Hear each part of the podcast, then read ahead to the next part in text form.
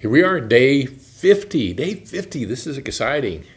Almost to the end. Day 50 of my first 52 days in Christ. I mentioned that I wrote a book on Revelation. This is the book, it's The Essence of Revelation. It is on our website, BibleTalk.tv. You can order it. I, I wish we had it in a downloadable PDF, but we don't have that available yet. Maybe at another time. Uh, if, if you're watching this later than, than when we have uh, uh, done the filming, perhaps it is available now. But uh, for now, it's still, you can order it through our website.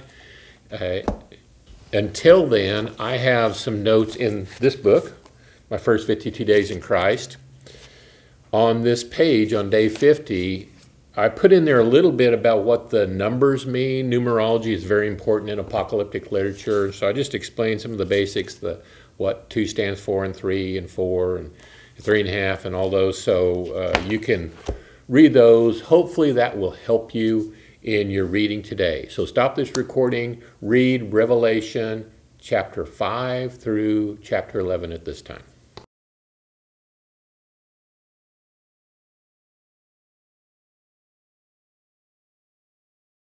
That was quite a trip, wasn't it? You read there in chapter 5 that John, when he heard that no one was worthy to open the scroll that was there in the right hand of God, he's crying, and an elder tells him, Don't weep. The lion is worthy.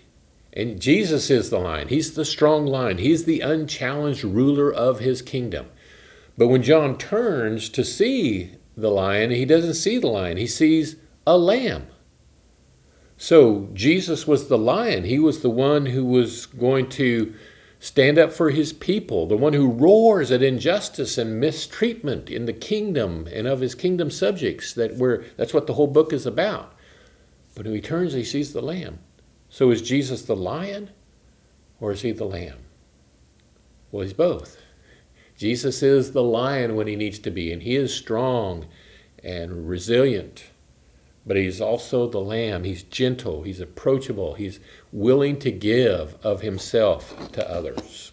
Now, you read in Revelation chapter 5, in verse 8 as well, that uh, when he had taken the book, which is actually a, a scroll, the four living creatures and the 24 elders fell down before the Lamb, each one holding a harp and golden bowls full of incense, which are the prayers of the saints the prayers of God's people. And then in chapter 8 and verse 3, it says, Then another angel came and he stood at the altar holding the golden censer, and much incense was given to him so that he might add it to the prayers of all the saints on the golden altar, which was before the throne. And the smoke of the incense with the prayers of the saints went up before God out of the angel's hands. And so we get this picture in revelation of these prayers coming up from the, the saints, and they're always going up before God. Always, God is hearing the prayers. Why am I telling you this? Because I want you to pray. The prayers of the saints are continually being presented before God, before the throne of God. So don't stop. Don't ever stop praying.